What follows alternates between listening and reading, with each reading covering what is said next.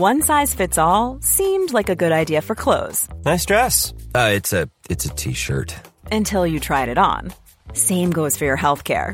That's why United Healthcare offers a variety of flexible, budget friendly coverage for medical, vision, dental, and more. So, whether you're between jobs, coming off a parent's plan, or even missed open enrollment, you can find the plan that fits you best. Find out more about United Healthcare coverage at uh1.com. That's uh1.com.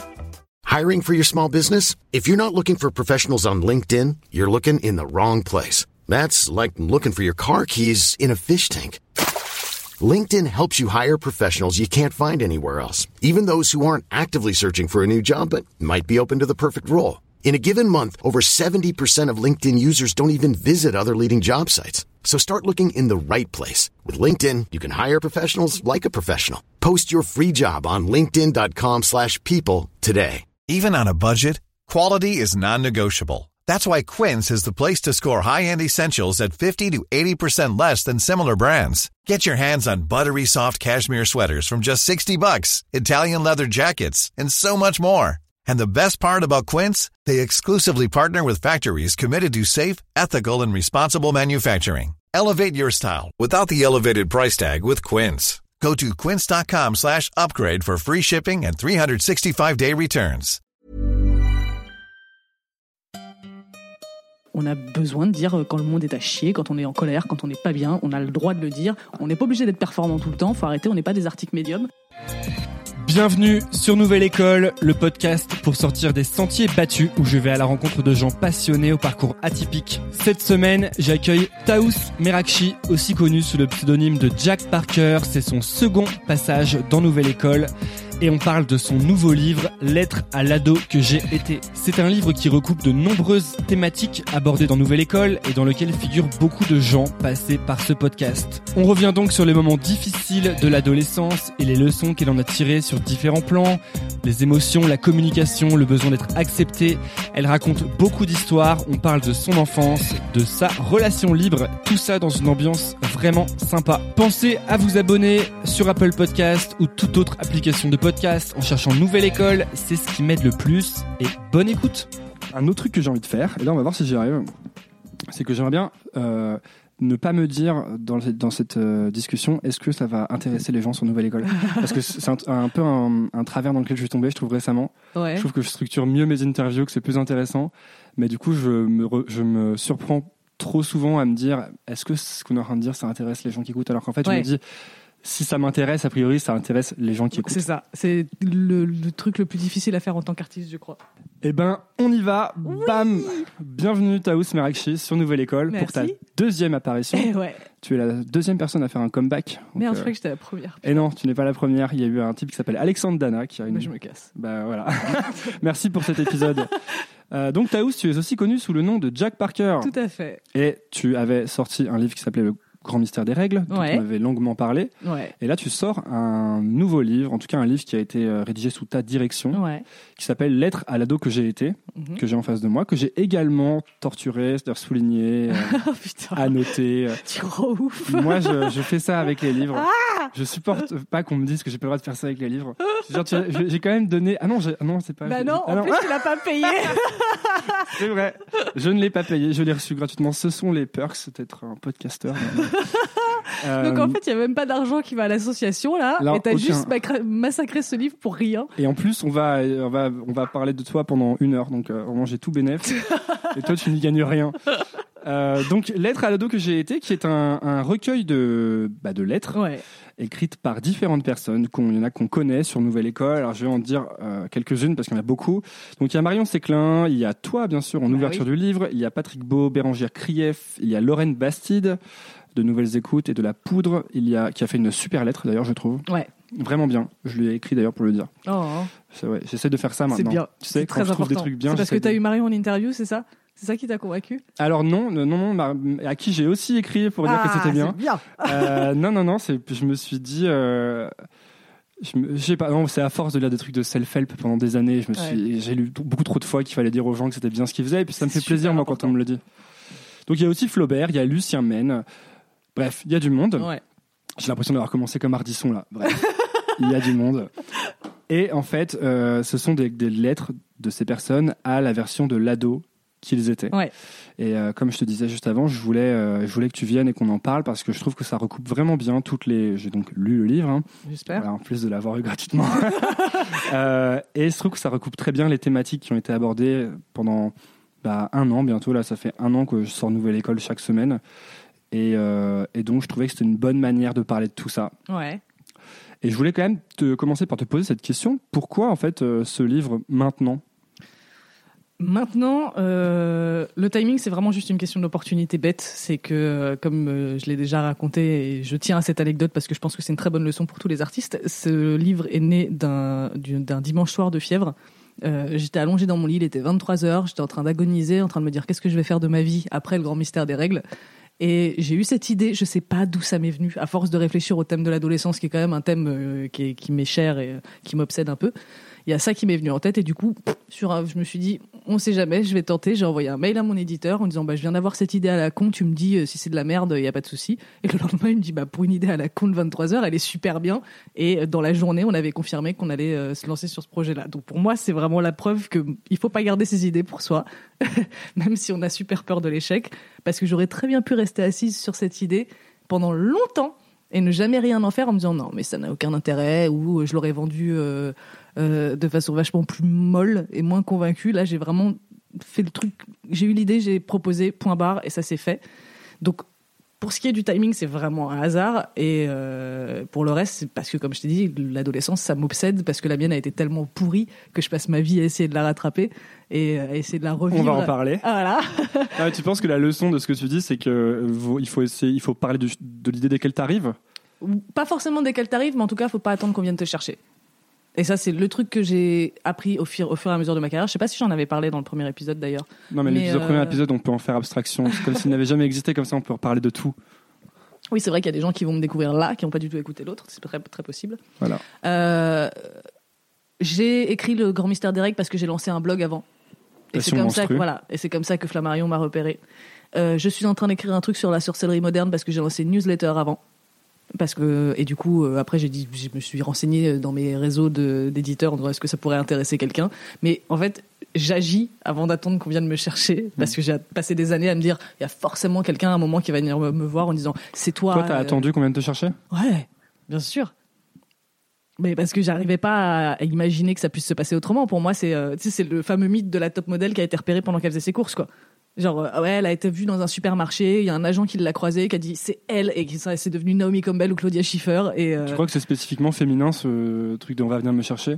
Très bonne- Moi, je me suis Ouais, jamais pense- dit on va venir me chercher. Je pense que, ouais, parce que on n'apprend pas aux femmes à, à à s'imposer, on leur apprend pas qu'elles ont de la valeur, on leur apprend à, être cueillies.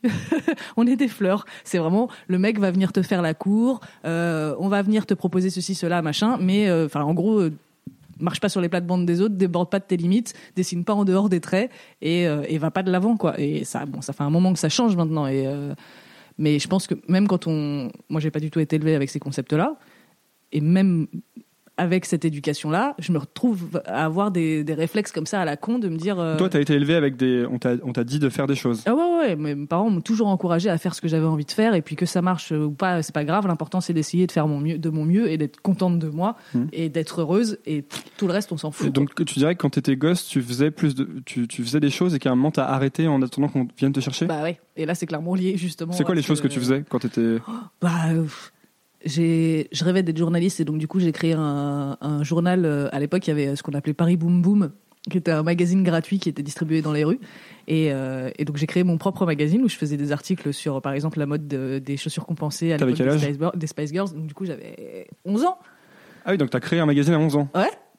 Et j'avais pas de photocopie, j'avais pas d'argent, et donc du coup j'ai fait plusieurs copies à la main que je suis allée disposer dans les stands de Paris Boom Boom pour pouvoir. les- Donc il y a- peut-être des gens dans Paris qui ont ce truc chez eux parce que je sais pas du tout qui les a si, récupérés. ouais, si vous les avez, S'il manifestez-vous. vous plaît, j'aimerais trop les revoir. Et du coup, ouais, j'avais plein de plein de- d'initiatives comme ça. Je me souviens qu'avec un copain, à un moment, ma- nos mères étaient en train de boire un coup ensemble et on voulait de l'argent de poche et on n'en avait pas parce qu'on avait déjà tout dépensé. Et du coup, elles nous ont dit, bah, faudra attendre la semaine prochaine, logique. Hein, elles nous, ils nous ont pas élevés comme des enfants rois. Du coup, on s'est dit, bon, qu'est-ce qu'il faut faire pour avoir de l'argent? Faut travailler, faut créer des choses, il faut vendre des choses. Et donc on s'est mis à faire des sculptures avec des pailles et on s'est assis par terre sur le trottoir et on a essayé de vendre nos sculptures. En fait, mais en fait, vous étiez des super entrepreneuses. Oui, euh, C'était Startup Nation. Bah ouais, complètement, parce que moi, justement, euh, euh, je, je me souviens qu'au début de Nouvelle École, je disais souvent que moi, j'étais pas du tout justement ce genre de gosse à dire on va faire un stand de limonade comme ça on pourra partir en vacances. Mais c'est marrant parce que tu m'aurais posé la question à froid, je t'aurais dit que j'étais pas ce genre de gosse et c'est là, en parlant de ça, je me rends compte que si, j'étais complètement comme ça. Et pourquoi, tout, pourquoi est-ce que tu on oublie alors et Moi, pourquoi est-ce que toi tu t'as Moi, c'est parce arrêté que j'ai été brimée et parce que pendant des années, on m'a répété que j'étais qu'une merde et que je ferais rien de ma vie et que j'avais aucune valeur, chose que je n'avais jamais entendue avant parce que j'ai été élevée dans un milieu très cool et très, euh, très pédagogique et très encourageant pour les enfants. Et sauf qu'en fait, je suis arrivée au collège et là, ça a été la descente aux enfers. Et euh, bah, à force d'entendre un truc tous les jours, euh, tu finis par le croire. C'est le collège vraiment qui Ouais. a fait Mais une vraiment, la, différence. la, la cassure a été tellement nette parce qu'en primaire, j'étais une enfant mortelle. J'étais le genre d'enfant chiante et insolente, mais tellement cool et première de la classe que du coup, tu peux pas la détester. Ouais. Tu vois, c'est tous les profs m'adoraient. Euh, si je tapais un mec parce qu'il m'avait fait chier et qu'il allait chialer, les profs lui disaient bah. Si elle t'a tapé, c'est qu'elle avait une bonne raison.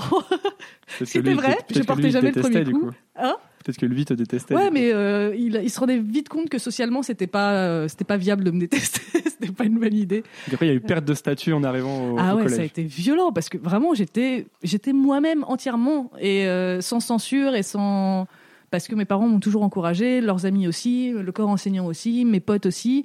Et euh, j'avais même pas une bande quand j'étais en primaire, j'étais de toutes les bandes. C'est intéressant ce que tu dis. C'est-à-dire que c'est la première fois que tu arrivais exactement comme t'es, que tu te montrais au monde, en fait, Ouais. exactement comme t'étais, et que tu as été puni pour ça, en quelque sorte. C'est exactement ce qui s'est passé pendant des années. Ils m'ont puni d'être moi-même, en fait. Et de ne pas euh, chercher. à- Enfin, j'ai cherché, mais j'ai pas réussi à rentrer dans le moule comme ils l'ont tous fait. Parce qu'au collège, c'est justement la période où on a besoin d'étiquettes, on a besoin de repères, on a besoin de clans, on a besoin de pouvoir définir clairement qui sont les amis, qui sont les ennemis, qui sont euh, les gens de notre même catégorie socioculturelle. euh, et.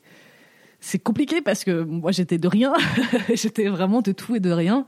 J'avais pas de clan à proprement parler. J'avais plein de petites euh, originalités, plein de petits trucs qui faisaient que j'étais pas une enfant entre guillemets comme les autres, ce qui est une très bonne chose, je tiens à le dire. C'était quoi les Bah, comme euh, je, le, je, je le mentionne dans le bouquin, et c'est pas pour rien que je fais ce genre de truc aujourd'hui, mais je lisais des magazines d'ésotérisme, euh, genre Sorcellerie Magazine, je sais plus comment ça s'appelait, ou euh, Sort et, euh, Rituel et Sortilège, ou je sais pas quoi. Je lisais ça en plein milieu de la cour. À un moment, j'ai voulu devenir bouddhiste, donc du coup, je sortais des statues de Bouddha que je mettais sur ma table quand on avait un contrôle.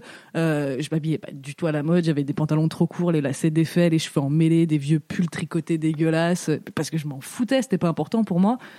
Euh, En tout cas, quand t'es arrivé, ça t'était pas important. non, mon plus grand, ma, ma- mon idole absolue, c'était Michael Jackson à l'époque où tout le monde écoutait Skyrock euh, dans mon lycée du, euh, enfin mon collège du 11e du coup. Euh, ils étaient tous en jogging et en Nike et euh, bah moi je faisais des chorégraphies de Michael Jackson et sauf que en primaire c'était hyper populaire et au collège tout le monde s'en foutait. c'était devenu moins cool parce que maintenant c'était juste Michael Jackson le pédophile, tu vois. c'était Ouais, c'était en mauvais timing sur voilà, Michael Jackson. C'était pas, c'était pas le bon moment. Mais, euh, mais voilà, j'étais fan de films d'horreur depuis toujours, euh, enfin de tous les trucs qui font peur, de tous les trucs macabres et morbides. Un dimanche idéal pour moi, c'était un dimanche passé à me promener dans les cimetières, à nettoyer les tombes. Mais parce que c'est ce que j'ai toujours fait avec mon père, ça fait partie des rituels que j'avais avec mon père, c'est qu'on se promenait dans les cimetières pour aller voir les chats errants. Parce que c'était calme et parce que bah, je vis à Paris et que le Père Lachaise c'est quand même un des cimetières les plus cool euh, du monde. C'est vraiment un des endroits les plus calmes en plus. Voilà, c'est hyper agréable et surtout c'est pas mal vu de se promener au Père Lachaise. C'est pas un petit cimetière de province où il y a vraiment des gens qui viennent se recueillir sur la tombe de leurs proches. Il y a vraiment de tout au Père Lachaise. et Il y a tellement de personnalités que c'est un lieu touristique. Donc on se sent pas. euh, C'est un bon rituel, ça. Enfin, ça devait être un bon rituel de se balader avec son père dans Mais le ouais, c'était génial. Parce que tu Et- peux vraiment, c'est un endroit où tu, du coup, vu qu'il y a, c'est silencieux, tu dois pouvoir parler ou en tout cas partager quelque chose de vraiment intime en fait. Bah ouais. Moi, je vais souvent euh, au cimetière. euh, ah là, j'exagère quand je dis souvent, parce que ça fait un moment que je suis pas allé, mais je vais au cimetière de temps en temps euh, m'asseoir et en fait, euh, c'est des moments agréables quoi. Bah ouais. Moi, quand j'avais 20 ans et que j'étais dans la période dark, euh, j'allais m'asseoir sur la tombe de Jim Morrison. Enfin, à côté, parce qu'elle est clôturée, on peut pas se mettre dessus. J'allais me mettre sur un mausolée derrière pour écrire des poèmes en fumant des clopes et en jugeant tous ceux qui étaient euh, Méchant avec toi. Non, même pas. En jugeant tous les touristes qui venaient se recueillir sur la tombe de Jim Morrison, en Ah. disant putain les moutons, n'importe quoi. Alors que moi j'étais là comme une connasse de poseuse, habillée comme The Crow, assise sur les marches. C'est eux qui devaient se dire, regarde. Mais euh, grave, c'était moi le cliché. Mais c'était une époque où j'étais tellement renfermée sur moi-même que j'avais aucune conscience de tout ça et que j'étais juste effacée du monde. J'en faisais plus partie. C'était quand j'avais 20 ans et vraiment toutes ces années collège, lycée, ça, ça m'avait ravagé et j'étais un fantôme quoi. J'avais bien ma place dans ce cimetière. Parce qu'il s'est passé quoi au collège? Alors, qu'est-ce qui s'est passé au collège? Je m'allume une clope parce Ouais, que c'est un le- moment intense. Non, puis parce qu'on est sur un podcast. On, arrive bien, on arrive assez proche des- de l'ambiance des émissions de télé. de- C'est exactement ce que j'allais dire. J'y vraiment- travaille, hein, c'est petit à petit. J'ai l'impression d'être dans une parodie des inconnus. Pourquoi une parodie? Parce que moi, je suis trop jeune pour avoir connu les vrais moments où ça Ah. fumait à la télé. Donc moi, j'ai vu les parodies. Mais non, moi j'ai, inconnus. moi j'ai vu les, les, inter- les interviews de Jacques Brel euh, sur YouTube. Oui, voilà. Ça, c'est les meilleurs. En plus, Exactement. euh, Jacques Brel, euh, là je viens de dire Jacques Brel. Jacques Brel. Non, mais Jacques Brel, euh, en fait, euh, gros, euh, un- ce serait un gourou de self-help maintenant s'il existait, tu sais. Il sort que des principes que tu lis dans les bouquins américains des années. euh. Bref, du coup, collège. Donc je suis arrivée au collège euh, au deuxième trimestre. J'étais dans un premier collège avant ça et ensuite j'ai déménagé. Et donc comme j'ai changé de quartier, fallait que je change de collège. Et euh, le premier jour, j'arrive en cours de français, la classe de Monsieur Gachet, hein, s'il est là, hein, voilà. Euh, je m'assois et je me prends une gomme dans la gueule. C'est marrant comme nom gâché pour ton, Ouais, pour hein. ta- pour ton premier jour de collège. quand même, franchement, moi qui crois aux signes et euh, qui suis très spirituel, j'aurais dû me dire, ah, je peux changer de classe. Tu t'es- pris quoi, tu m'as dit? Une gomme dans la gueule. Une gomme, ouais. Donc rien de terrible. Mais je me suis retournée, j'ai jeté un regard noir et je me- j'ai protesté parce que bah, c'est comme ça que j'ai été élevée. Et là, je me suis pris une pluie de projectiles sur la gueule. Et le prof a dit bah, oh, calmez-vous, euh, c'est pas comme ça qu'on accueille une nouvelle élève, machin, bref. Et on est passé à autre chose. Mais ça a été vraiment la première minute de mon entrée dans ce collège. Je me suis pris des projectiles dans la gueule et ça n'a plus jamais arrêté pendant les quatre ans qu'on suivi. C'est marrant ce truc de premier jour. Euh, le premier jour, il avait été assez déterminant pour moi. Je, me, je viens de m'en souvenir en fait quand tu dis ça. Il y avait, on était répartis dans les classes 6e 1, 6e 2, mais un peu comme à Poudlard en moins fun quoi. Tout à fait. Mais vraiment, euh, tu te disais, est-ce que je vais être avec mes potes et tout? Ouais. Je trouve que j'avais vraiment très peu de potes. Euh, parce que je venais d'une classe de, de CM2 d'un tout petit village où on était peut-être 10 dans la Mm. classe. Donc on arrivait dans le collège et Ah bah il y avait bah, peu de chance d'être avec les pression, 10 putain. quoi. Et, euh, et je me souviens qu'il y avait un, un- deux types derrière moi, enfin deux gamins du coup, qui, qui me mettaient des coups en fait dans mon sac quand on montait les escaliers. Et je sais pas ce qui m'a pris, mais je suis fier de moi avec le recul. Je me suis retourné et j'ai mis un énorme coup de poing dans le, premier qui, qui est venu. Et ça, j'ai l'impression que ce truc a été déterminant pour la suite de mon collège. Tu Bah, sais, c'est comme ça, si c'est vraiment de la meute en fait. Il faut que tu te détermines comme alpha et il faut que faut que tu acceptes les défis qu'on te lance parce que sinon tu te fais niquer. Et Alors moi j'étais vraiment hein, mais... pas du tout alpha pour le coup. J'avais des grosses lunettes, des pulls Mais ouais, mais t'as eu un- une réaction d'alpha et résultat, bah ça, a déterminé le reste quoi. Ouais, enfin, je me suis, c'est pas que je me suis plus jamais fait bolos, Non, hein, bah, mais ouais. j'ai, j'ai réussi à zigzaguer. Ouais. euh, j'ai été assez bon dans le zigzag, quoi. Tu vois. Mais j'en connais plein des comme ça justement, des gens qui ont été, euh, qui sont passés entre les mailles, qui ont été ni populaires, ni tyrans, ni euh, losers, et qui ont été vraiment juste, euh, je suis de passage, je me prends un coup de temps en temps, j'ai un moment fun de temps en temps, mais sans plus. Parce que pour le coup, je suis assez d'accord que, le, le collège pour moi c'était le, le pire moment, Ah le bah pire endroit. C'est là où les gens sont les plus cons et hum, c'est, c'est un, un environnement tellement violent, je trouve. Avec le recul, je me dis si un jour j'ai des gosses, je sais pas si je vais avoir trop envie de les mettre dans un collège. euh, c'est un truc qui me fait vraiment flipper parce que c'est dans mes projets euh, dans les, on va, aller- on va dire trois années à venir, tranquillement. Hein. Mais euh, vous l'aurez eu en exclu sur Nouvelle École. on fait le point dans trois ans. Et, et c'est vraiment un truc qui me fait super peur de les qui vivent la même expérience que moi, quoi. Alors je sais, je pense que je serais plus vigilante euh, que ma mère l'a été, et en même temps, ma mère, elle est pas complètement à- en tort dans l'histoire parce que je lui ai beaucoup caché ce qui m'arrivait parce que je voulais pas l'emmerder. Mais voilà, c'est ça. Euh, D'où est-ce que la vigilance est, Bah, est vraiment utile? Parce que je pense que tous les parents de tous les temps se disent ça, je vais être plus vigilant. Il y a des trucs que tu vois pas. Bah ouais, mais en fait, tu vois rien. Bah oui. Moi, ma mère, euh, est, euh, que j'aime beaucoup, hein, mais je pense qu'elle a rien capté de la plupart des choses qui me sont arrivées quand j'étais. Parce que je le disais pas, et parce que les- les- à partir du moment où tu as 12 ou 13 ans, tu passes 90% de ta vie dehors avec d'autres gens, et, puis que c'est ça qui est important en fait. Bah quoi. oui. Et surtout, ce que j'ai appris bien plus tard, en, en en en parlant avec ma mère, que j'avais complètement occulté, c'est que je lui mentais. Je rentrais de l'école et je lui disais ouais j'ai joué avec machin, avec bidule, avec truc et ces gens n'existaient Pourquoi pas. tu lui mentais? Et je ne sais pas. En fait, je pense qu'il y a. Ma mère était dans une période de transition à ce moment-là, donc ça a été une période de chiante pour tout le monde. Euh, elle a arrêté euh, de bosser et elle a repris des études pour euh, passer d'un bac plus 3 à un bac plus 5 pour avoir une meilleure situation professionnelle. Du coup, elle s'est pété le dos aussi à un moment, donc elle a été, elle était souvent alitée, elle était un peu en dépression, elle n'allait pas très bien. Elle était avec un mec qui, à l'époque, je pensais, la rendait vachement heureuse. Et sauf qu'en en parlant adulte, je me suis rendu compte que pas du tout. Et ce mec-là faisait semblant de m'aimer, et moi, je faisais semblant de l'aimer parce qu'on pensait au bien de ma mère. Et en fait, il me détestait, il voulait pas de moi dans sa vie, il voulait ma mère, mais il voulait pas sa fille. Et, euh, et moi, je voulais pas être un fardeau. Parce que tout ce que je. Tu sentais qu'il te détestait ou pas? Ah, bah, il me le disait clairement. Ah, bah je croyais qu'il faisait semblant de t'aimer. Ah, mais pas quand elle, enfin, quand elle était là. Mais pas quand on était tous les deux. Ça lui arrivait plusieurs fois euh, d'arriver dans une pièce dans le salon et de me dire va dans ta chambre, j'ai pas envie d'être dans la même pièce que toi. C'était assez violent. Ça, ça, on dirait un scénario de, ouais. de roman, quoi. Euh, Grave. Et, euh, et dans la vraie vie, c'est pas marrant. Et, euh, et en fait, j'ai moi mon j'ai toujours une relation extrêmement proche et extrêmement complice avec ma mère, et j'ai toujours voulu son bonheur. Et quand j'en parlais aux gens en disant ouais mon beau-père il est pas sympa avec moi, les gens, les adultes se disaient même mécaniquement que c'est juste une enfant qui est jalouse parce qu'elle a plus sa mère pour elle toute seule. Alors qu'au au contraire, je passais mon temps à vouloir marier ma mère quand elle était célibataire. Je voulais absolument qu'elle tombe amoureuse et qu'elle soit heureuse. Et, et le fait que je, que je me prenne ça de la, part des adultes de mon entourage, ça m'a vachement blessée. Parce que j'ai jamais été une gamine capricieuse, j'ai jamais été une gamine chiante. Euh, je suis une fille unique et j'ai eu ma mère pour moi toute seule pendant longtemps. Donc oui, j'ai un côté égoïste et un peu nombriliste, mais j'étais pas une, ouais, j'étais vraiment pas une capricieuse quoi. Et du coup, quand je me suis confiée à ces adultes et que j'ai dit, eh, ça se passe pas très bien avec ce mec-là, et qu'ils m'ont dit, mais c'est normal, c'est parce qu'il te vole ta maman, je bah, bah, niquez vos races quoi. C'est un thème récurrent dans le livre, la culpabilité de, du- Ouais. de- de- des enfants ou des ados qui, qui se plaignent, ou qui disent, pas qui se plaignent, mais qui se disent, qui signalent que quelque chose d'anormal se produit, Ouais. qu'on est méchant avec eux, ou qu'on les traite mal, et euh, ce qu'on leur renvoie, c'est une culpabilité Bah de ouais. t'es sûr que t'as rien fait pour les déranger ou t'es sûr que c'est pas toi qui, qui tripe et qu'en fait ton beau-père ou ton père se comporte très bien Mais c'est ça parce qu'on a toujours le cliché des adolescents qui font des caprices, qui sont égoïstes, qui disent euh, j'ai pas demandé à venir au monde et personne me comprend et machin. Et en fait des ados qui essayent de communiquer, il y en a plein et c'est difficile de communiquer quand on est ado parce qu'on sort à peine de l'enfance, on se retrouve dans des rapports avec des adultes qu'on n'a pas connus avant, euh, on se retrouve face à des gens qui nous disent si tu vas te traiter comme un adulte, il faut se comporter comme un adulte et qui derrière vont te dire écoute t'es encore un enfant, eh ben, t'es dans une t'as le cul entre deux chaises. vont, sou- qui vont souvent se comporter eux-mêmes comme des enfants. euh, Voilà. Donc euh, c'est vraiment compliqué à, à gérer comme rapport euh, les, les rapports adultes adolescents et encore plus quand il y a un lien familial. Ça se voit aussi quand il y a des drames autrement plus graves que ça.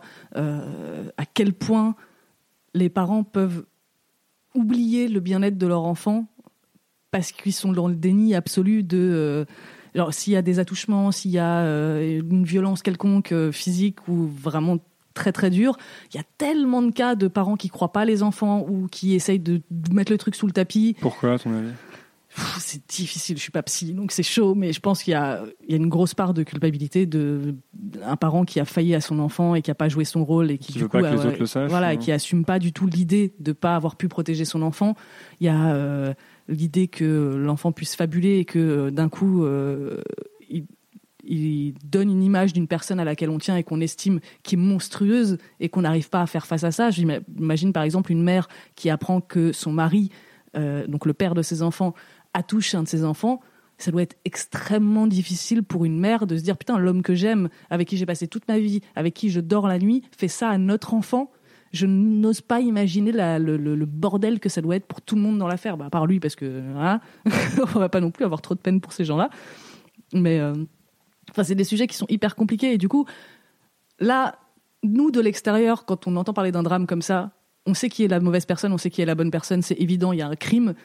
Quand on est dans des, dans des schémas comme le mien, par exemple, qui sont plus subtils, c'est hyper difficile de, de légiférer là-dessus et de dire euh, qui a tort, qu'est-ce qu'on qu'est-ce qu'on aurait fait, qu'est-ce qu'on aurait dû faire, qu'est-ce que Est-ce que c'est pas 95% des situations, des Bah choses, ouais. euh, des zones grises voilà, où en fait personne ne fait rien de. exactement. Et en fait, même, euh, je, je trouve qu'il y a un parallèle avec aussi les.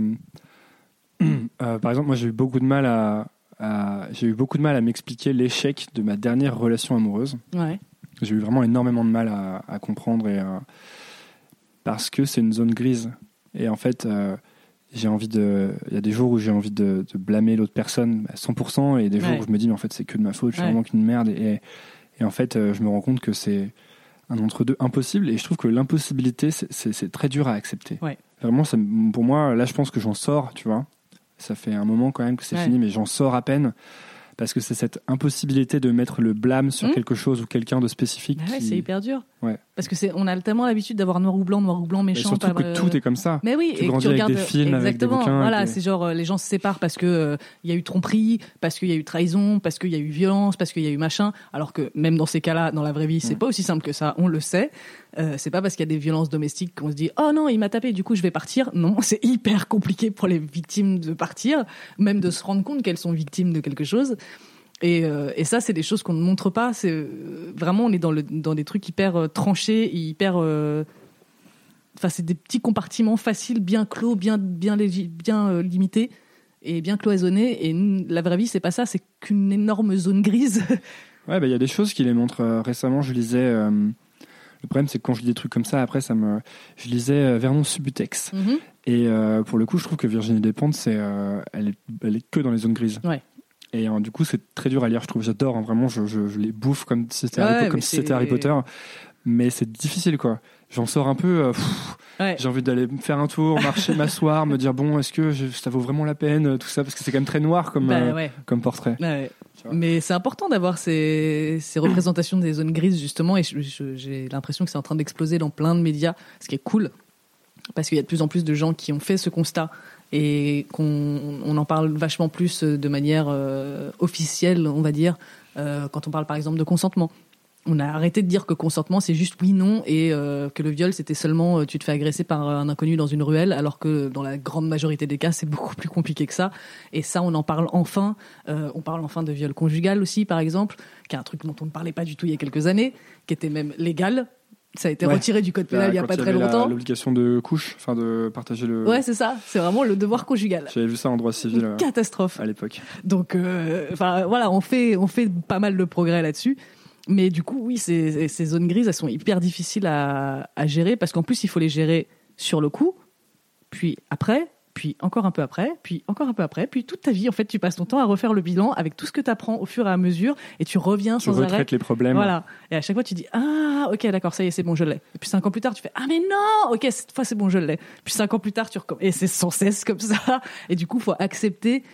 Et je pense que c'est un truc qu'on devrait faire dès l'adolescence accepter le fait de ne pas savoir, accepter le fait de ne pas comprendre, accepter le fait de ne pas avoir de réponse. Parce qu'il y a tellement de choses auxquelles on n'a pas de réponse, ou alors en tout cas pas de réponse définitive, et qu'il y a très peu de certitudes dans la vie. Je crois que la seule certitude qu'on ait finalement, c'est qu'un jour on va mourir. Le reste, on ne sait pas. Ça peut changer.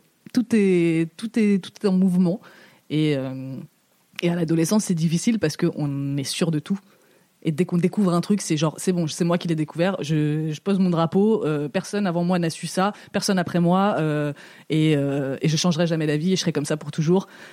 Et sauf que pas du tout, en fait. C'est l'effritement des certitudes euh, qui est compliqué. Ouais. Un peu comme quand, pour moi, quand, quand tu réalises que tes parents sont pas des super-héros. Oui. Donc moi, quand, moi, par exemple, mon, mon père, c'était ça a toujours été mon héros. En plus, il n'était pas là, donc j'avais sort- Ah bah fantasmé une sorte de Bah super-héros vraiment omni- omnipotent, tu vois. Ouais. Puis au bout d'un moment, j'ai capté que mon père avait ses défauts, qu'il avait des trucs qu'il avait mal fait, etc. Et, et ça, ça a été assez difficile aussi. Ouais. Parce que je me suis dit, ah ouais, euh, pff, un naze en fait. Ouais. Mais moi, j'ai la chance d'avoir une mère à qui j'ai pu parler de ça, justement, parce que j'ai idolâtré ma mère toute ma vie.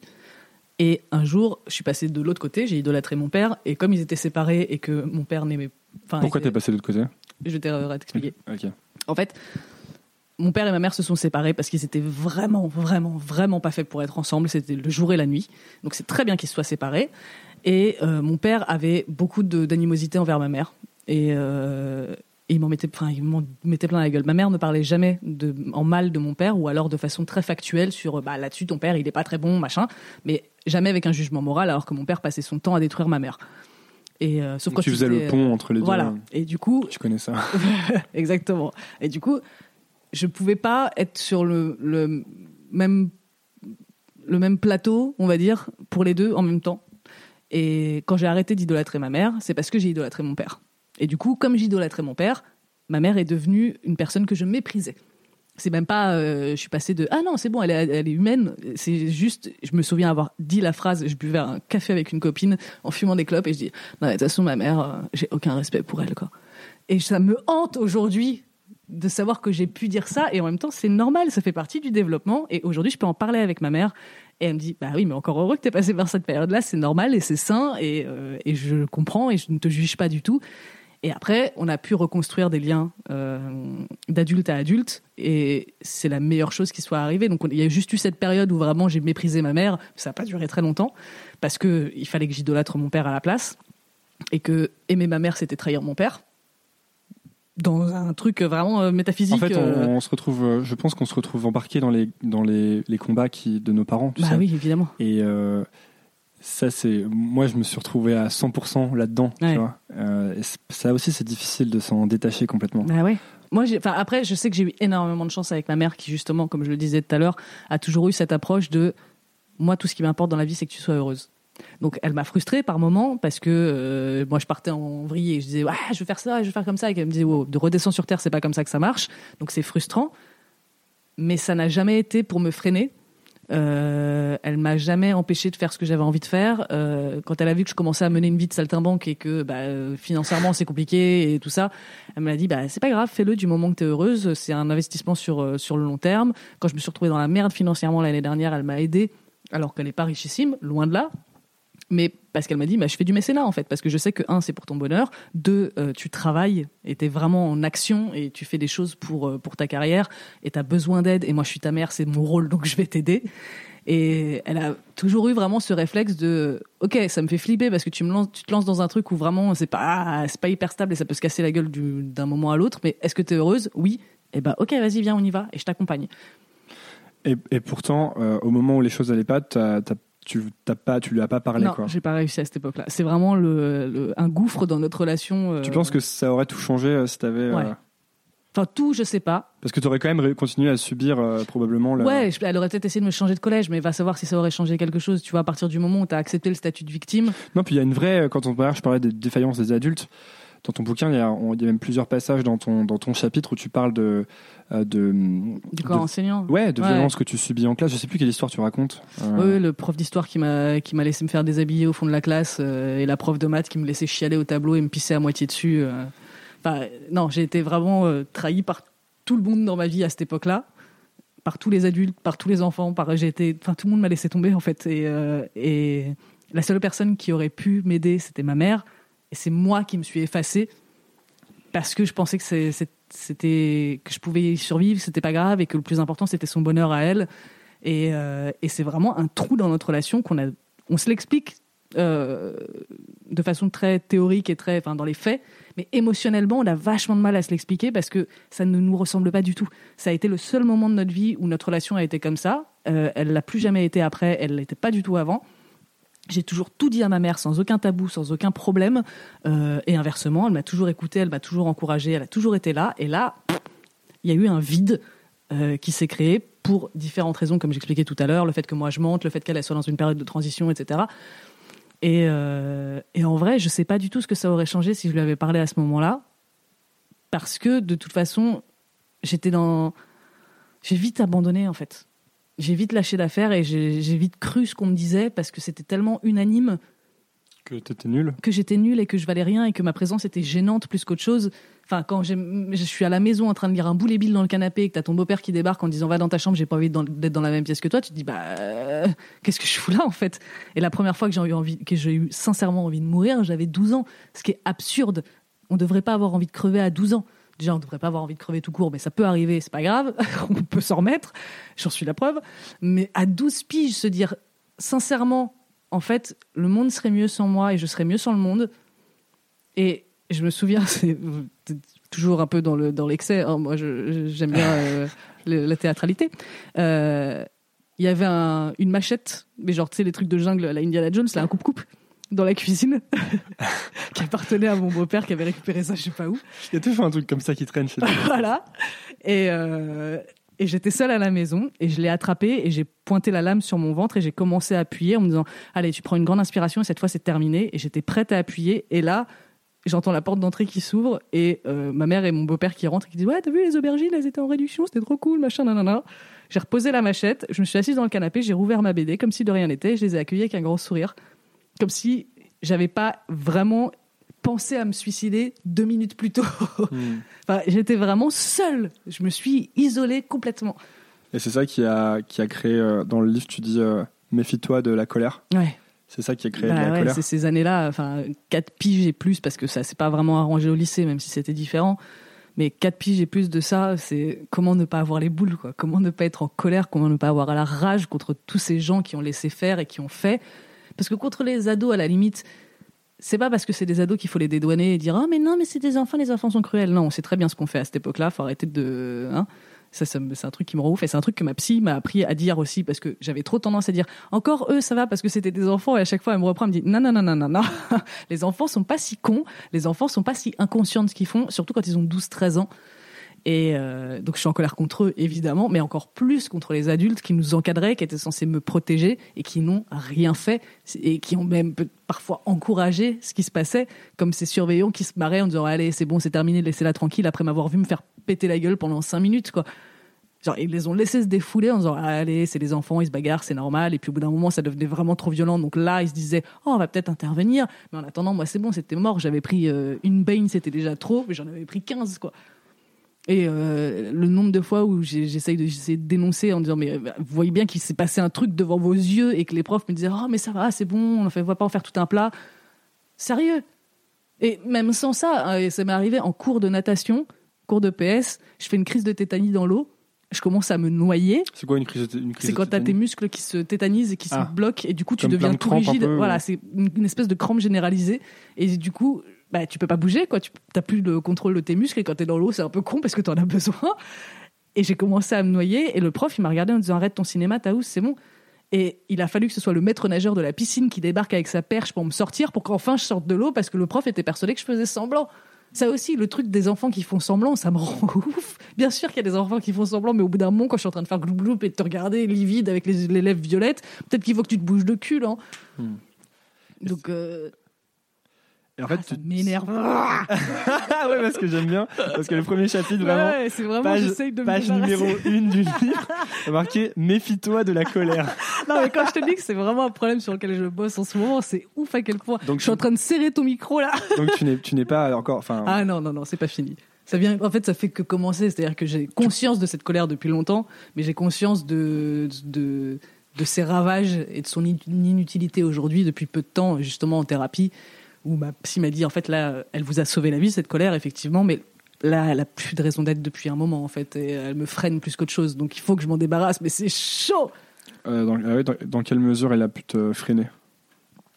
Bah, parce que tous mes rapports sociaux se font dans, la, dans le conflit. Enfin, pas une fois que, que j'ai une amitié qui est établie ou euh, une relation amoureuse. Je suis pas, au contraire, je suis quand même assez cool. Mais quand je rencontre quelqu'un, mon premier réflexe, c'est de jouer à la bagarre.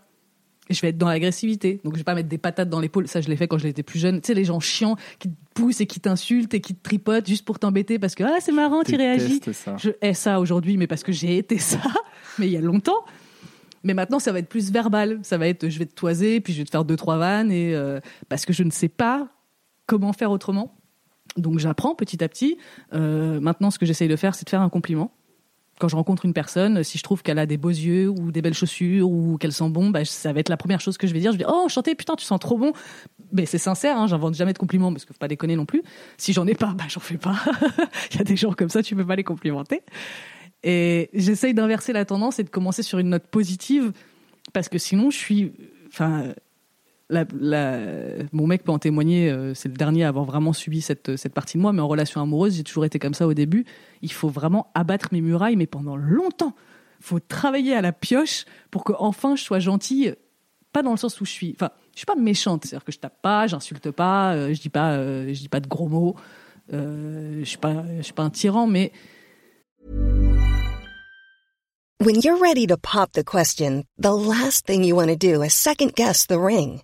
At Bluenile.com, you can design a one of a kind ring with the ease and convenience of shopping online. Choose your diamond and setting. When you find the one, you'll get it delivered right to your door. Go to BlueNile.com and use promo code LISTEN to get $50 off your purchase of $500 or more. That's code LISTEN at BlueNile.com for $50 off your purchase. BlueNile.com code LISTEN. Many of us have those stubborn pounds that seem impossible to lose, no matter how good we eat or how hard we work out. My solution is PlushCare. PlushCare is a leading telehealth provider with doctors who are there for you day and night to partner with you in your weight loss journey. They can prescribe FDA-approved weight loss medications like Wagovi and Zepbound for those who qualify. Plus, they accept most insurance plans. To get started, visit plushcare.com slash weight loss. That's plushcare.com slash weight loss. Je vais être dans. Comme j'ai un petit côté lascar, j'ai un petit côté racaille, bah, je vais être dans ce genre de, ra- de rapport-là. Et, euh, et je vais te renvoyer sans arrêt, sans arrêt, sans arrêt pour voir si vraiment tu vas persévérer, si vraiment tu mérites que je te laisse entrer. Il faut que tu me prouves que Et tu es donc, il y a des de gens qui vont abandonner. Bien sûr. Tu dirais que ça t'a ça t'a empêché de est-ce que ça t'a bloqué des opportunités ou. Non, je pense pas. Je pense pas parce que de toute façon, je suis quelqu'un d'hyper difficile dans mes relations proches.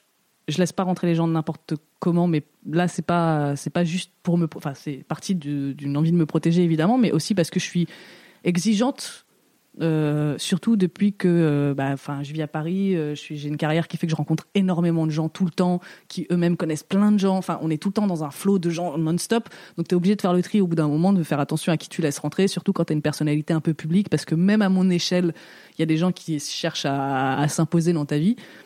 euh, S'imposer dans quel, dans quel sens? Bah, ils vont te trouver cool, ils trouvent ton travail cool, et du coup, ils estiment que ça leur donne le droit d'être ton pote. Ah oui, Tu vois je commence à reconnaître. un peu. Voilà. Et c'est pas méchant du tout, et c'est pas mal intentionné. Et j'ai rien contre le fait d'avoir des rapports cordiaux et que euh, euh, au bout d'un moment tu croises trois, quatre fois la même personne, tu la reconnais, c'est cool et on s'entend bien. Mais calmos quoi, commence pas à me faire des sous-entendus sur ma relation, euh, sur des trucs intimes que je t'ai pas dit directement à toi. Euh, à rentrer dans mes DM en me disant euh, ah euh, alors comme ça t'aimes bien ça si tu veux on peut aller boire enfin genre ils vont me voir boire du cidre alors, ah, moi j'en ai je connais une super adresse pour aller boire du cidre ça te dirait qu'on y aille on ne se connaît pas Hein? On ne se connaît pas, stop. Je- si j'avais envie de rencontrer des gens comme ça, je serais sur un site de rencontre. Je suis sur aucun site de rencontre. C'est pas pour rien. Et, euh, et le nombre de fois où j'ai entendu des gens me dire aussi ah ouais j'ai rencontré machin elle m'a dit qu'elle était euh, que, te- que vous étiez amis Et je fais, Euh, tu veux dire machin la personne que j'ai vue deux fois dans ma vie en soirée à qui j'ai vaguement fait la bise et les gens s'utilisent les uns les autres pour montrer patte blanche dans ce genre de milieu en fait. Parce que quand tu arrives et que tu connais personne il faut que tu justifies ta présence en disant je connais machin machin machin et machin et du coup si la personne en face a confiance en ces gens là elle va t'accepter plus facilement On est toujours sur la problématique de vouloir être accepté. voilà. Et je comprends cette démarche. J'ai, je l'ai utilisée à une échelle un peu différente parce que moi je, je me sens jamais légitime et je suis persuadé que tout le monde me déteste donc du coup euh, j'arrive pas en me disant hé on est trop potes parce que pff, non je suis sûr que si j'arrive juste je souris ils vont me dire ah comme si j'étais une espèce de, de bout de merde sur leurs chaussures ça va mieux je travaille là-dessus j'ai des très très gros problèmes d'estime de moi. C'est pour ça aussi que j'ai cette euh, ce personnage. Jack Parker, c'est mon alter ego, c'est une version un peu exagérée de moi-même, mais ça reste moi-même. Et que j'ai un peu ce côté euh, euh, hautain et, et que je fais des blagues sur je suis la reine du monde et ce genre de trucs parce que j'ai besoin de niveler par le haut. Parce qu'en réalité ce que je pense c'est l'inverse total. Et je suis obligée de ça a été une, façon pour moi de mieux vivre ça, de me mettre dans un personnage de quelqu'un qui a super confiance, parce que c'est la fameuse expression anglaise de fake it till you make it. Tu fais semblant jusqu'à ce que ça devienne vrai, et ça marche Tu très trouves que bien. ça fonctionne? Ouais, bien sûr, bien sûr. Mais voilà, j'ai fait semblant d'avoir confiance en moi pendant des années dans mes rapports sociaux, et aujourd'hui, j'arrive dans une soirée. Bah, à l'intérieur, je suis pas forcément à l'aise, mais euh, ça se voit pas d'une, et de deux, j'arrive à créer des liens et à échanger avec des gens que je connais pas, alors qu'avant, c'était le truc le plus paralysant du monde, quoi. Mais parce que j'ai vécu tout ça et que quand tu as vécu tout ça, déjà quand tu l'as pas vécu, c'est difficile. En plus, quand tu as vécu tout ça, bah, c'est hyper compliqué de se dire euh, je suis légitime, j'ai ma place dans le monde et je ne suis pas une sous-merde. Des choses simples, hein, mais pas faciles à intégrer. Du coup, là, pour, le, pour la question de la colère, tu disais que tu. C'est quoi les trucs que tu as mis en place? Je me perds, pardon. Non, non, non, t'inquiète pas. Les trucs que j'ai mis en place. Euh, Mais ça m'intéresse parce que justement, j'allais te demander quand tu dis méfie-toi de la colère, où t'en étais par rapport à la colère? euh, J'en suis au début, début, début. là. Ouais, mais c'est intéressant. Non, mais de toute façon, je fait- pense que souvent, on est, tu sais, souvent les, c'est un truc que je dis pas mal, mais on croit trop que les gens écrivent des livres parce qu'ils sont experts d'un truc, Ouais, alors qu'en fait, tu écris un livre justement pour pouvoir y réfléchir. Exactement. Et d'ailleurs, euh, là, euh, ça, t'as, t'as eu du hum, question trans, enfin une autre question, mais t'as eu du mal à convaincre les gens de participer? Pas du tout. parce qu'on a le sentiment qu'en fait tout le monde en a gros sur le cœur dans ce Ouais, bouquin. mais en fait, je pense que il y a beaucoup de gens, et je, ça c'est un peu ressenti pour certains, euh, à qui j'ai dit, Eh, ça te dit d'écrire une lettre à l'ado que t'as été, qui se disent, bah ouais, facile, ça ressemble vraiment à une rédaction de base qu'on peut te demander en cours. Enfin, c'est un exercice qui est Pardon, je rote. Euh, c'est un exercice qui est quand même assez euh, assez courant, qui est pas très original. Et du coup, les gens se sont lancés en disant bah ouais, facile, avec plaisir, c'est cool. Et il y en a qui en ont chié et qui ont dû s'arrêter en plein milieu et qui m'ont dit alors attends, là faut que je fasse une pause parce que je pleure trop ou alors non, je galère trop sur la dernière phrase, j'arrive pas à le finir. Et euh, je pense qu'ils ont tous sous-estimé, euh, mais moi la première, hein, on a tous sous-estimé la difficulté de l'exercice parce que ça fait. euh, Il y, y en a un qui m'a dit c'est chaud, ça fait remonter vraiment beaucoup de trucs parce que vraiment d'un coup on s'est replongé dans tout ça sans l'avoir. Enfin, on l'a jamais oublié ce qui s'est passé, mais on n'y était plus. Et là, d'un coup, on y était à nouveau et ah, euh, pas simple. Mais euh, Ouais, bah ouais, parce qu'en plus, moi, quand j'ai lu ce truc-là, je me suis dit, tiens, c'est marrant et tout, je vais essayer d'en écrire Bah euh, voilà. pour moi. moi, c'est ce que j'espère justement avoir comme résultat, c'est Ah ouais que les gens se disent et moi, qu'est-ce que je dirais? Et, euh, et d'ailleurs, et je, donc j'ai commencé, euh, j'ai commencé à l'écrire. En fait, j'avais plein d'idées. Et puis en plus, c'est un truc que je fais quand même assez souvent, penser à des trucs un peu vieux et, et hardcore pour, pour trouver de l'inspiration Bah pour écrire. Mais- Alors ça, pardon, parenthèse, mais euh, c'est un truc sur lequel il faut qu'on travaille aussi, le mythe de l'artiste qui doit souffrir pour créer, c'est faux. comment Et c'est difficile à, à accepter. à Moi, j'aimerais bien, en ce moment, je vais te dire quelle est ma. euh, Comme je te disais, en- vraiment, je veux pas, je veux pas me poser la question de est-ce que ça intéresse les gens ce qu'on dit. Donc, Oui, alors, oui, vas-y. euh, moi, en ce moment, je suis dans une vraie problématique de. En fait, il y a vraiment des choses qu'il faut que je pose là. Ouais. Tu vois, c'est des histoires de, de ma vie en Ouais. fait.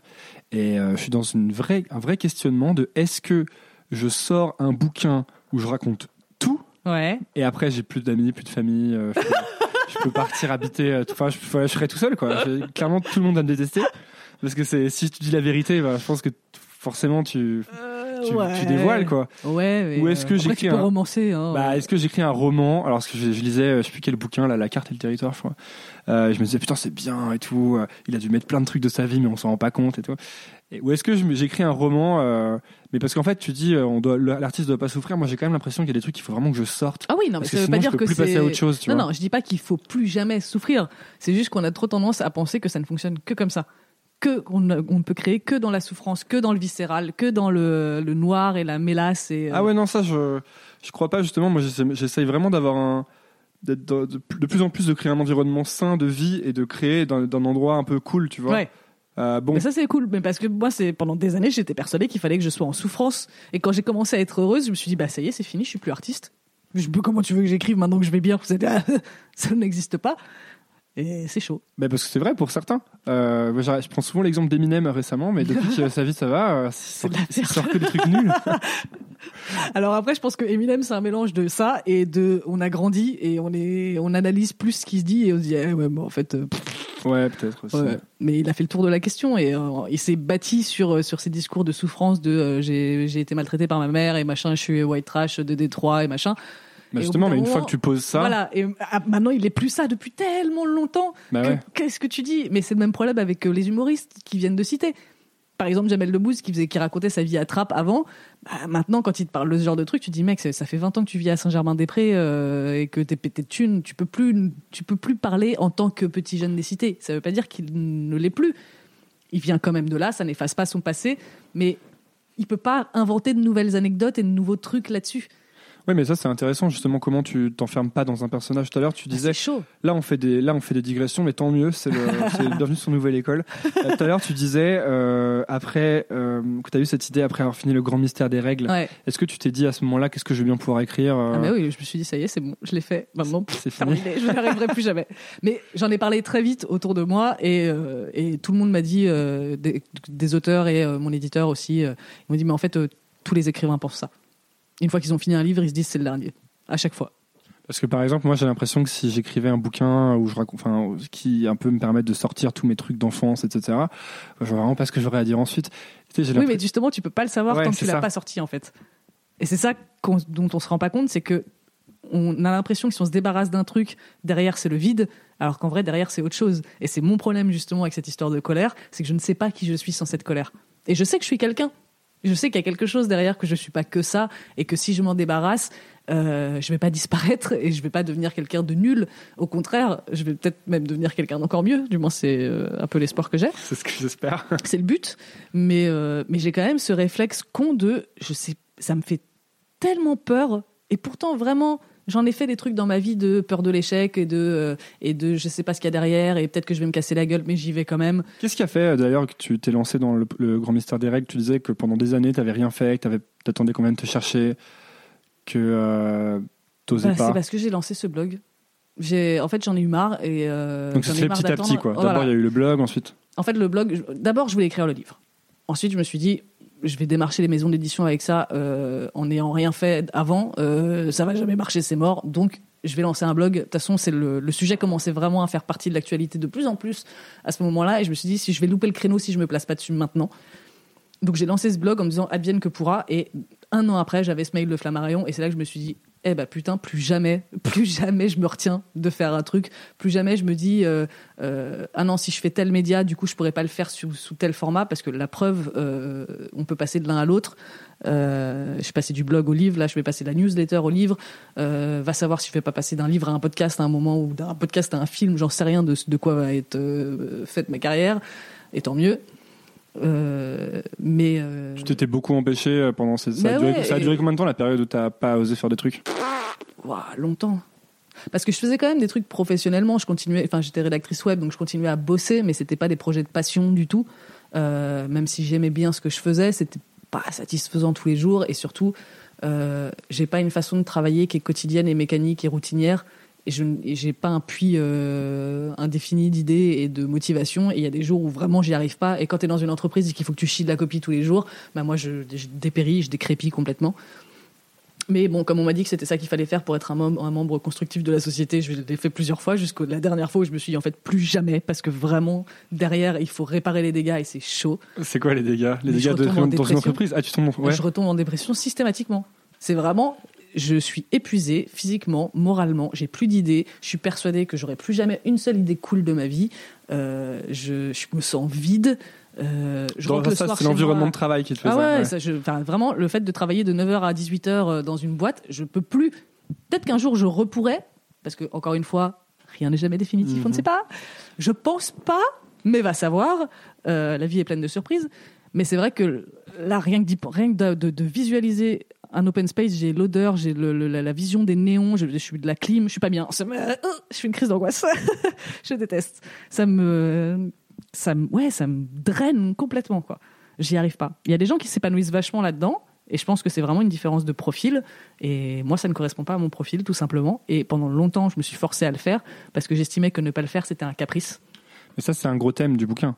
C'est euh, quand on, c'est essayer de rentrer dans le moule en fait, Ouais. se dire ça donc qui revient. Je, je reviens sur le livre, hein, qui, qui revient dans beaucoup beaucoup de, de, de lettres écrites par les, les auteurs donc, euh, qui est euh, tu vas arrête d'essayer de rentrer dans le moule à tout prix quoi. Ouais. Arrête d'essayer de te conformer à ce que tu crois qu'on veut que tu sois. Ouais.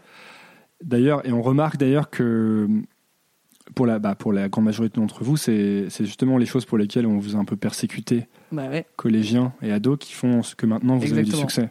Et c'est un cercle vicieux parce que c'est justement le discours, euh, la conclusion à laquelle on arrive un peu, à peu près tous, qui est si j'avais pas subi tout ça, je ne serais pas la personne que je suis aujourd'hui.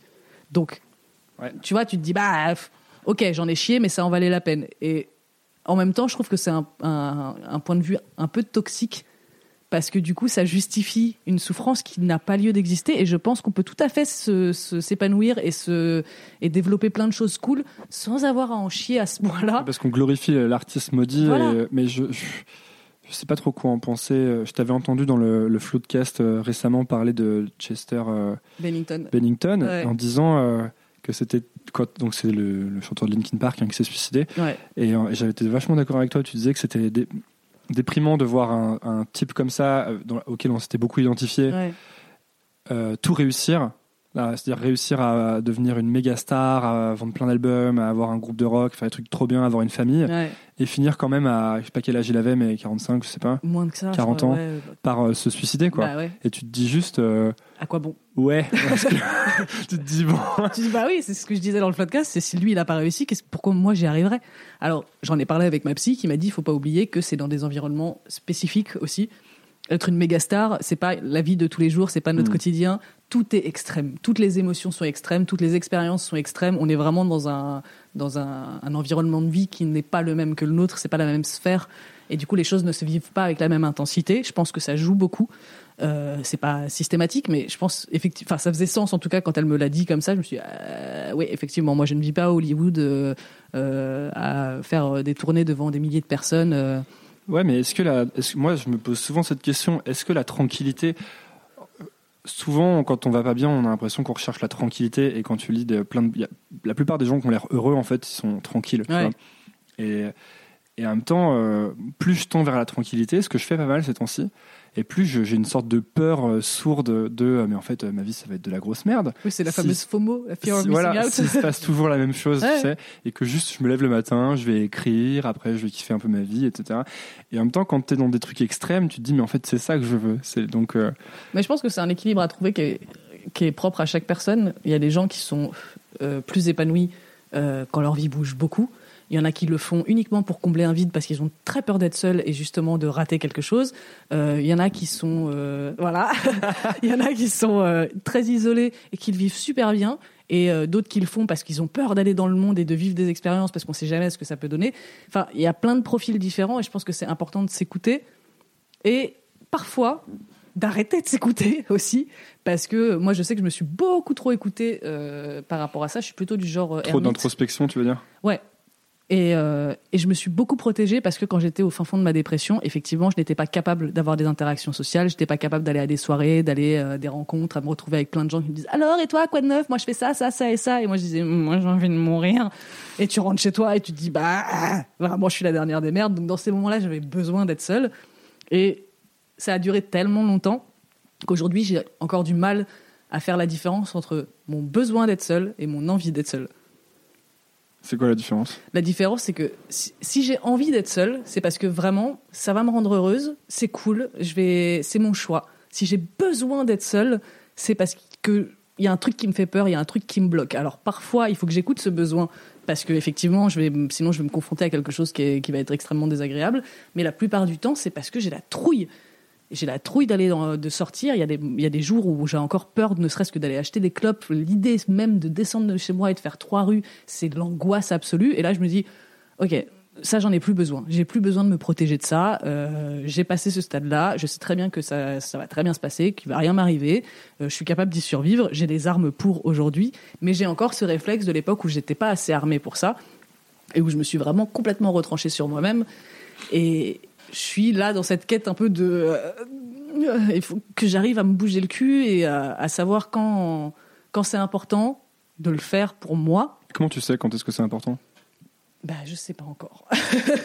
je crois que je, ouais, je sais, j'arrive pas encore à, à identifier vraiment. euh, Parce que moi, je me dis souvent euh, que, en fait, quand j'ai peur, généralement, c'est que c'est important.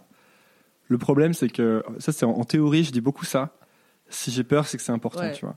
Après, le problème, c'est que quand arrive le moment où j'ai peur, je dis ouais, non, mais j'ai peur, mais c'est parce que c'est pour autre chose, tu Ouais. vois. Et j'arrive pas, j'arrive pas toujours à, Bah ouais. à m'appliquer mes propres. euh, Bah, ça. mes Bah, propres règles. hein. c'est pour ça que j'écris des articles, je fais des podcasts. Mais voilà, moi c'est pareil, quand euh, mes potes euh, me parlent de leurs problèmes, je suis la première à faire des monologues Ouais, ouais. de très longs et très chiants de euh, je vais t'apprendre la vie ma grande, mais alors quand il s'agit d'appliquer mes propres règles à moi-même, je suis vraiment la dernière des connes. Mais euh, oh, faut que j'arrête de parler comme ça. Putain, ma psy elle m'a dit d'arrêter. c'est dur. Tu vois à quel point c'est insidieux et c'est vraiment dans mon discours euh, je, on a fait, on a fait ce constat avec elle euh, il y a deux semaines justement.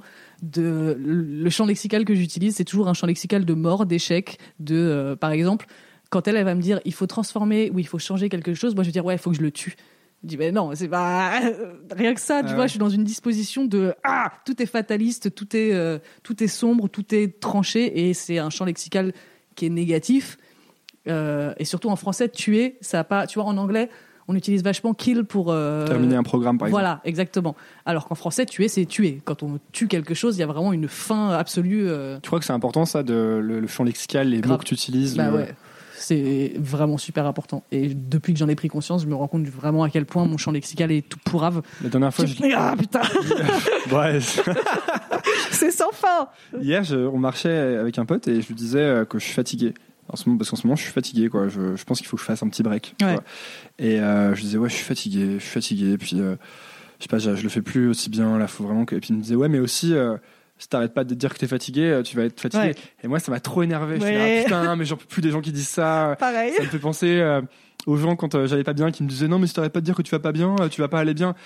Et en même temps, dans un sens, il y a de la vérité aussi Ouais, là-dedans, quoi. Tu vois, c'est exactement ce que je te disais sur euh, selon les profils, selon les périodes de ta vie, il y a des trucs qui marchent, il y a des trucs qui marchent pas. Un dépressif, tu vas pas lui dire mets-toi un coup de pied au cul, sors, ça va aller, remue-toi. C'est parce qu'il en est pas capable. C'est une maladie, on- c'est beaucoup plus compliqué que ça.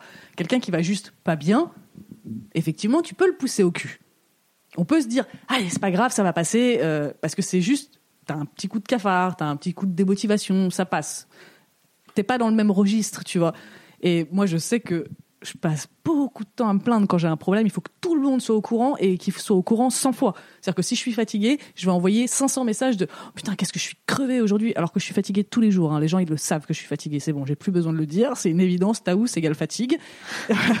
mais, euh, mais du coup, d'un côté, je trouve que c'est important d'exprimer ses émotions, quelles qu'elles soient, et qu'on vit dans une société qui a tendance à rejeter les expressions négatives. Euh, on a besoin de dire quand le monde est à chier, quand on est en colère, quand on n'est pas bien, on a le droit de le dire. On n'est Ah pas ouais, obligé d'être voilà, on n'est école-là, pas obligé ouais. d'être performant tout le temps. Faut arrêter. On n'est pas des articles médiums. Euh, ça commence à me saouler cette histoire de euh, non mais euh, le bien-être et puis euh, lève-toi tous les matins à 6 heures et puis salut le soleil et ta race. Putain, j'ai envie de dormir, laisse-moi. Euh, faut s'écouter, oui. Et encore une fois, il y a des moments où faut arrêter de s'écouter. Et faut faire la différence entre chouiner pour euh, se trouver des excuses et se faire plaindre et chouiner parce que tu as besoin de le sortir. Et ça, c'est chaud.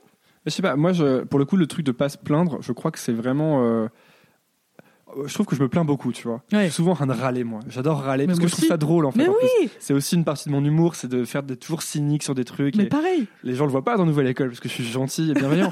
mais en vrai, je râle. Et, euh, et, et là, j'ai un petit. j'ai fait un truc d'article médium. C'est que j'ai un petit bracelet, tu vois, qui est là. claques Non, non. Ah. Dès que je me plains, c'est voilà.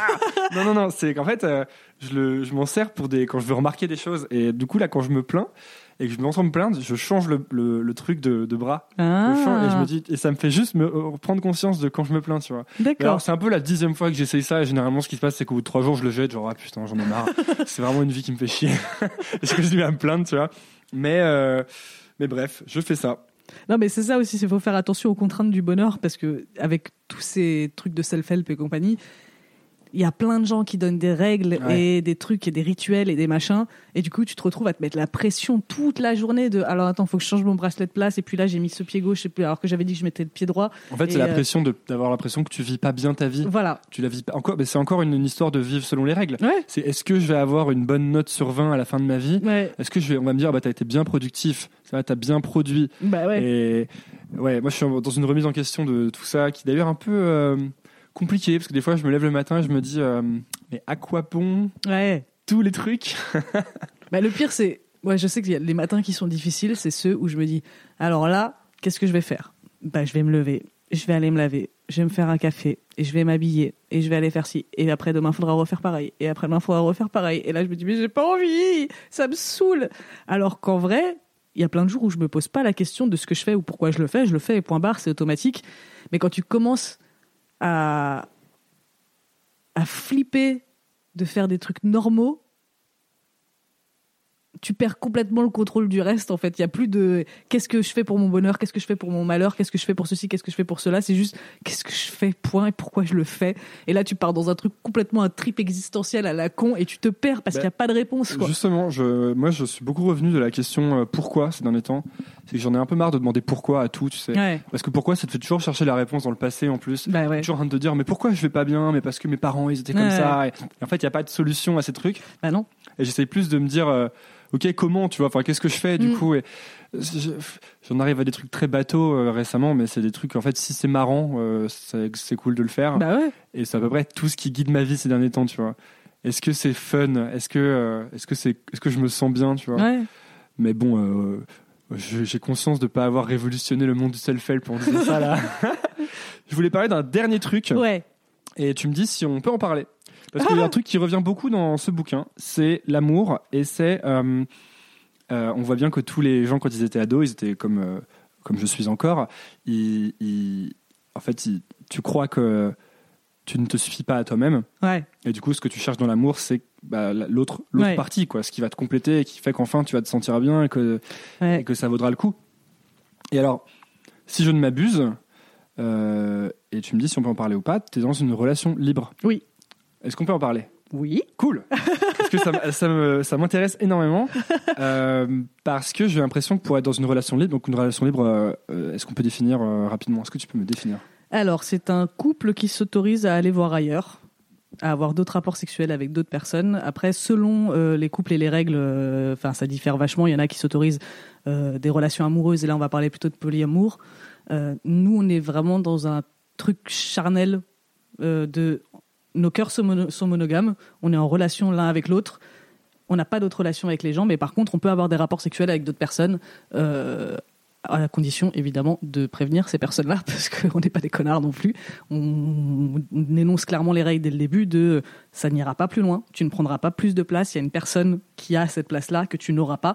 Sauf si jamais euh, il y a quelqu'un qui te retourne le cerveau, on n'est pas à l'abri de ça, on sait très bien que ça peut arriver. Hein, mais C'est pas angoissant ça, par exemple bien sûr que si, c'est angoissant. Euh, Et euh, autre chose, en pratique, ça arrive du coup d'avoir les relations sexuelles avec d'autres personnes Oui. Ok. Donc le, vous êtes vraiment dans une relation libre. Oui, oui, tout à fait. Après, on- je pense qu'on a, on est, je vais pas parler à sa place parce que c'est pas mon rôle, mais on est très différents dans ce qu'on recherche et la raison pour laquelle on est dans ce modèle de relation. Mais tous les deux, vous vouliez ça euh, Alors non, c'est lui.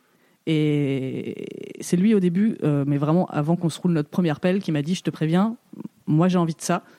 Mais si toi tu veux pas, il y a pas de souci, je respecte, je vais pas te courir après, je vais pas te forcer. euh, et euh, si tu changes d'avis en cours de route, je te retiendrai pas.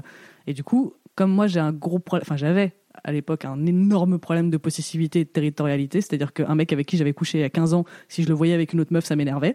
Ce qui est absurde parce que j'avais pas du tout envie de recoucher avec lui, mais c'est genre, ben non, en fait, je l'ai marqué, hein, donc euh, à vie, il ne doit penser qu'à moi et n'être obsédé que par moi et, euh, et ne penser à personne d'autre et devenir moine. C'est débile et c'est vraiment un truc d'ego. Et j'avais envie de travailler Non, c'est là-dessus. pas vraiment débile en fait. Non, c'est oui, c'est animal quoi. C'est vraiment, euh, j'ai pissé dessus quoi. C'est à moi. Mais euh, bon, sauf que je fais pas vraiment pipi sur les gens. Je tiens à rétablir cette vérité. Pas obligé d'aller aussi loin dans le. Mais euh, du coup, je me suis dit que c'était une bonne opportunité pour moi de travailler sur ce, sur ce truc-là.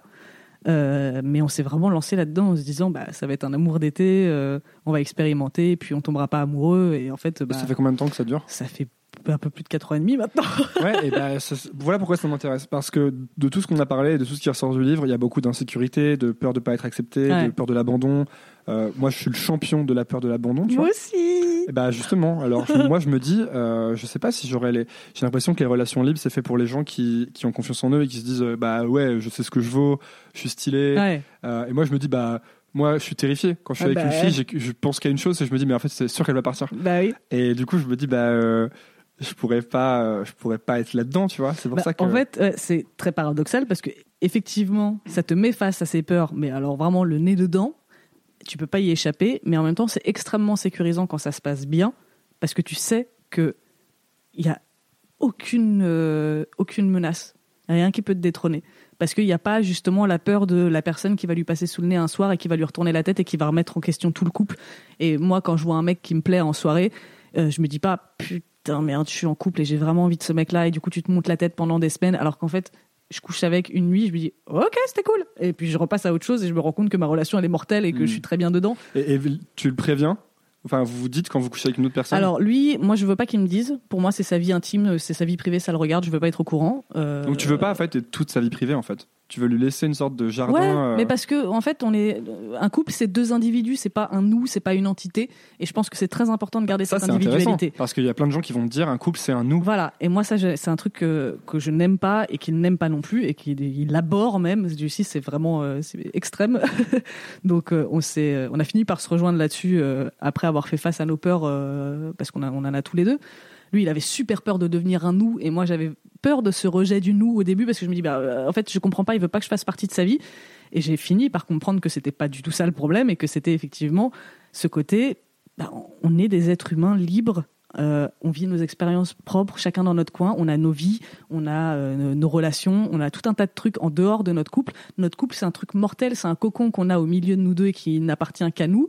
Mais on n'est pas que ça et on existe sans ça. Et c'est pour ça qu'on est super énervé, par exemple, quand on, quand il y en a qu'un de nous deux qui est invité à une soirée, parce que les gens partent du principe que si l'un est invité, bah, l'autre y sera aussi, parce qu'ils invitent une personne du couple pour représenter le couple. Et ça, ça m'énerve à chaque fois parce que je me dis, mais putain, non, invite-moi en mon nom propre, pas en tant que meuf 2, et lui, inversement, pas en tant que mec 2. Donc c'est assez sain en fait, c'est que vous, c'est un peu la résolution du problème que tu, qu'il y a toujours dans le livre, qui est euh, euh, que les gens sont pas assez tout seuls et Ouais. qu'ils s'aiment pas assez. En fait, Bah ouais. vous essayez de construire un truc où vous vous aimez chacun assez individuellement Exactement. pour pas avoir être toujours. euh, Voilà. Euh, mais dépendant de l'autre, c'est ça? Exactement. Mais moi, par exemple, mon syndrome de l'abandon, c'est un gros, euh, je vais pas dire problème dans notre couple parce que c'est pas un problème, mais c'est un truc qui est présent.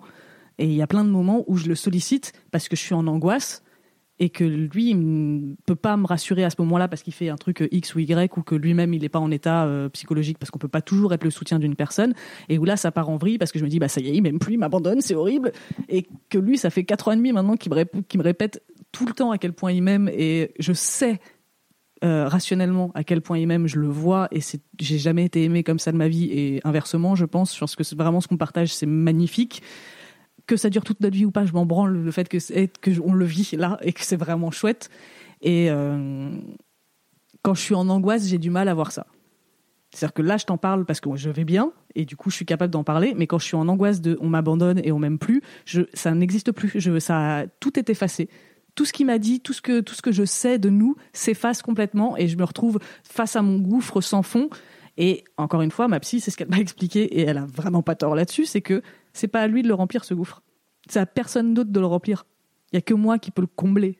C'est-à-dire que je, je sais même pas, je, enfin, je vais pas le remplir en fait, je vais le condamner tout simplement parce qu'il ne peut pas être rempli Comment tu fais pour le condamner?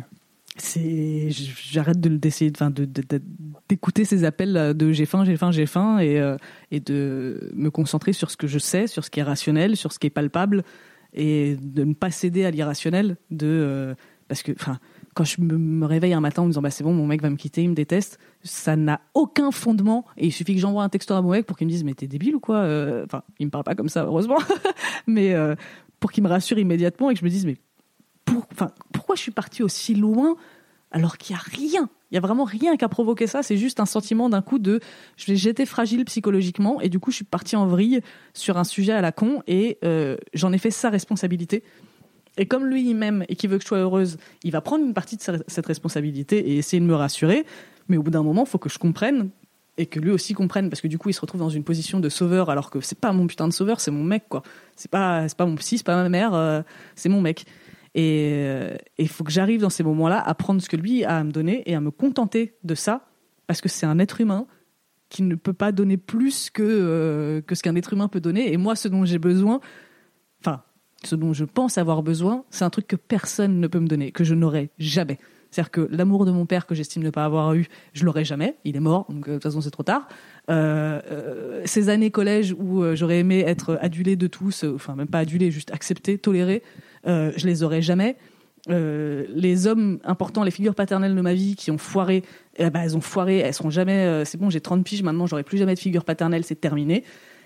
Je peux pas réparer tout ça, je ne peux pas l'annuler et recommencer. Je peux juste construire autre chose et me contenter d'autres choses euh, et trouver mon bonheur ailleurs.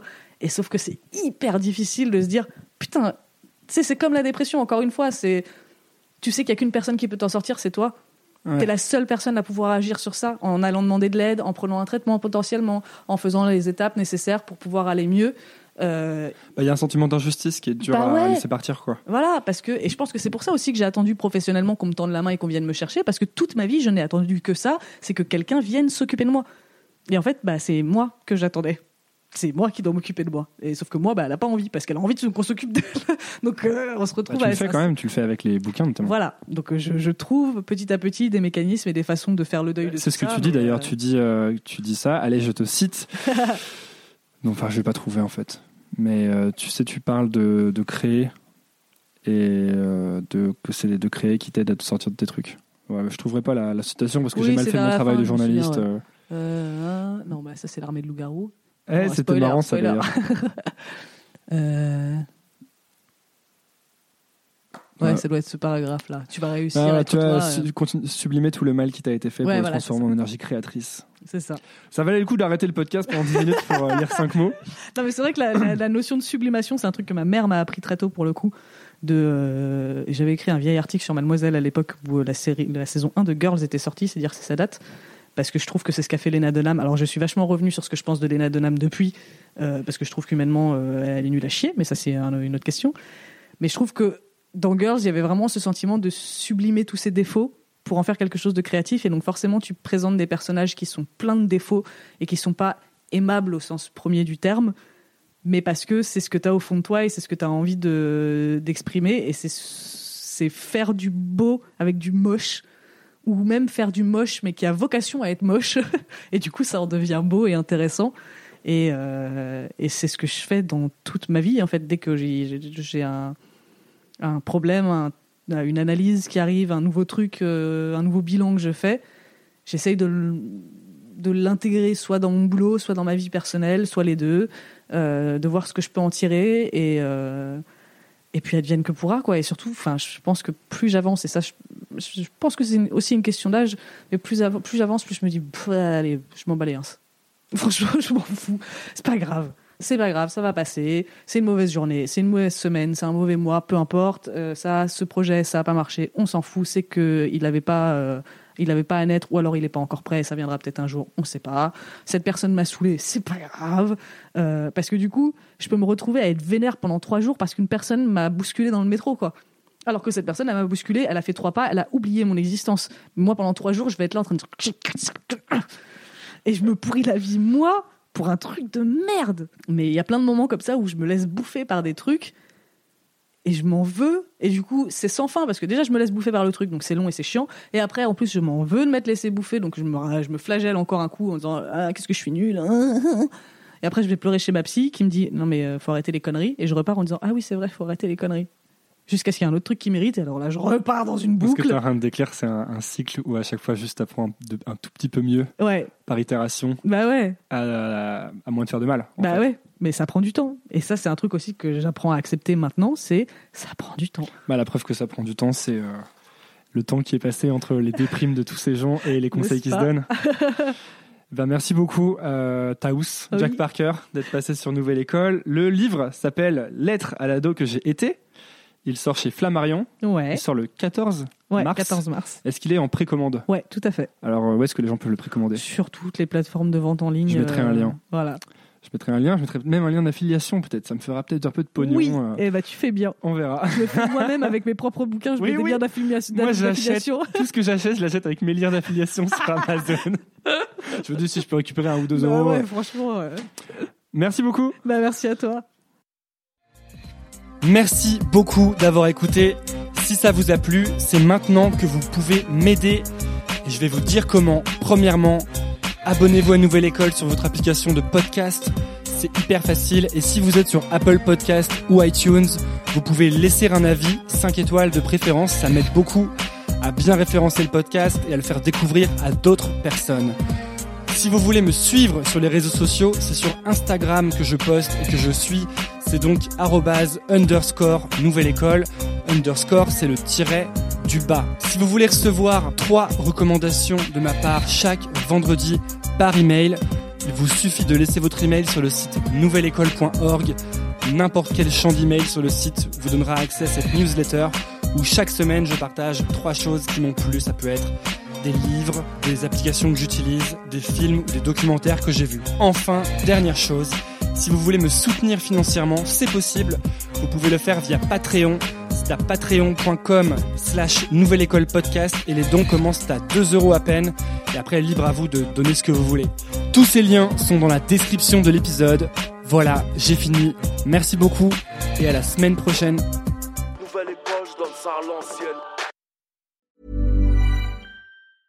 Mom deserves the best, and there's no better place to shop for Mother's Day than Whole Foods Market. They're your destination for unbeatable savings, from premium gifts to show-stopping flowers and irresistible desserts. Start by saving 33% with Prime on all body care and candles. Then get a 15-stem bunch of tulips for just $9.99 each with Prime. Round out Mom's menu with festive rosé, irresistible berry chantilly cake, and more special treats. Come celebrate Mother's Day at Whole Foods Market. Planning for your next trip?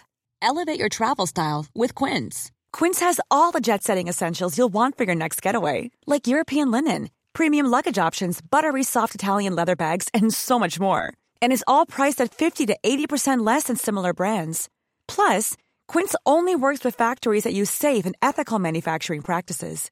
Pack your bags with high-quality essentials you'll be wearing for vacations to come with Quince. Go to quince.com slash pack for free shipping and 365-day returns.